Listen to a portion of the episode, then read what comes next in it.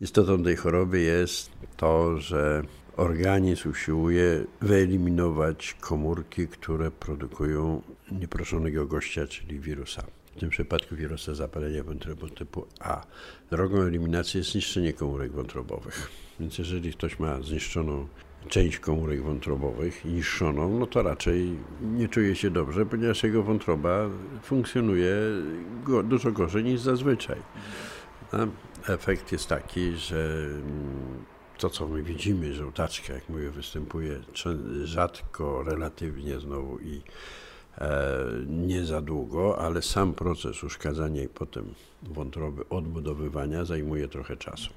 Ponieważ wątroba zawiaduje wieloma, bardzo wieloma naszymi procesami życiowymi, to również nasze samopoczucie jest adekwatne do stopnia uszkodzenia wątroby. Najczęściej człowiek się czuje osłabiony, ma bóle mięśni, bóle stawów, jest śpiący, e, nie nadaje się do roboty. To mija szczęśliwie, ponieważ ten wirus eliminowany jest trwale, nie pozostaje w organizmie ludzkim i krótko mówiąc zdrowiejemy, nie ma formy przewlekłej.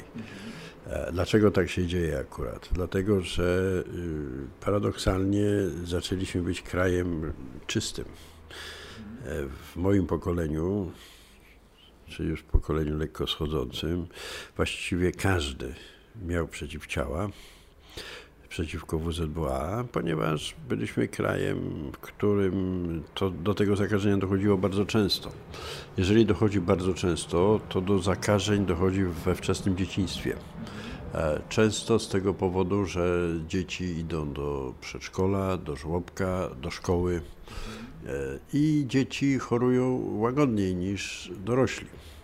Znaczy właśnie często nie mają tej osłabionej żółtaczki, Dziecko się trochę słabiej czuje, pokłada się, nie chce chodzić do szkoły. Jeżeli lekarz wpadnie na pomysł, żeby wykonać badanie, szukając przyczyn choroby i wykona, sprawdzi poziom tzw. Tak transaminaz, czyli czułych enzymów wskazujących na uszkodzenie wątroby, to najczęściej rozpoznaje, że e, jest to zapalenie wątroby. Często natomiast w praktyce rozpoznawało się troszeczkę w innej stronie, mianowicie wtedy, kiedy rodzice zaczynali chorować, ponieważ rodzice też mogą nie ulec zakażeniu wcześniej. Dziecko wracające z przedszkola czy żłobka zakaża rodziców. Co możemy teraz zrobić, żeby zmniejszyć ryzyko, że to właśnie my zachorujemy? To znaczy unikać ryzykownych zachorowań, bo nie ma co ukrywać, że główną grupą, która zaczęła chorować na początku, to są osoby uprawiające stosunki analne, czyli grupa MSM zakażeń dochodzi podczas kontaktu z wirusem, a wirus znajduje się w stolcu. E, na szczęście krótko, jest to kilka, kilkanaście dni, ale na nieszczęście przed wystąpieniem objawów. W momencie, kiedy zaczynają występować objawy, człowiek robi dużo mniej zakażeń. No w związku z tym ryzyko zakażenia się jest duże. Ta epidemia idzie z zachodu notabene to nie jest nasz rodzimy wirus, przeszła już tutaj, już jest rodzimym wirusem i potem te osoby zakażają osoby z otoczenia, ze środowiska, czyli ze wspólnego gospodarstwa. W związku z tym babcia, dziadek, znajomi. Co możemy zrobić? Po pierwsze, no, unikać tego typu kontaktów.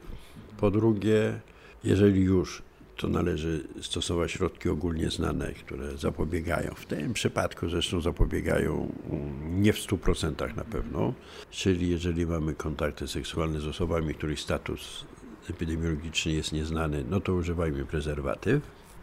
I ostatnia rzecz, szczepienia. Nie są tutaj pokrywane przez państwo, należą do tak zwanych szczepień zalecanych, a nie obowiązkowych, w związku z tym państwo tutaj nie pokrywa kosztu szczepionki ale szczepienia są skuteczne, niedrogie i osoby, które są w grupie ryzyka, powinny się zaszczepić. Na przykład taką osobą w grupie gru, należącą do grup ryzyka w naszej sytuacji, w bardzo dobrej sytuacji epidemiologicznej paradoksalnie, to są osoby, które podróżują do terenów, na których te zakażenia występują w sposób endemiczny, czyli do krajów Azji, Afryki. Wrażliwość populacji jest związana z tym, że populacja nie zetknęła się z danym patogenem. W związku z tym wprowadzenie patogenu do danej owej populacji powoduje wystąpienie zwiększonej liczby zachorowań. Jeżeli do zachorowań, tak jak w tym przypadku, dochodziło we wczesnym dzieciństwie, kiedy objawy kliniczne są mało nasilone, większość dzieci już miała przeciwciała, ergo społeczeństwo coraz bardziej dorosłe nadal miało przeciwciała, ponieważ tutaj odporność jest trwała i właściwie pozostaje do końca życia. W momencie, kiedy nie zetknęło się w dzieciństwie, to liczba osób wrażliwych na zakażenie w społeczeństwie coraz bardziej dorosłych rośnie i dochodzi do zakażeń w grupie dorosłych. Teraz nie jest za późno, żeby się zaszczepić? Nie, nie, nie. To akurat jest znakomicie działająca szczepionka. Ona też powoduje odporność praktycznie do końca życia. I przy takim stopniu nasilenia tejże epidemii jest to absolutnie znakomity czas.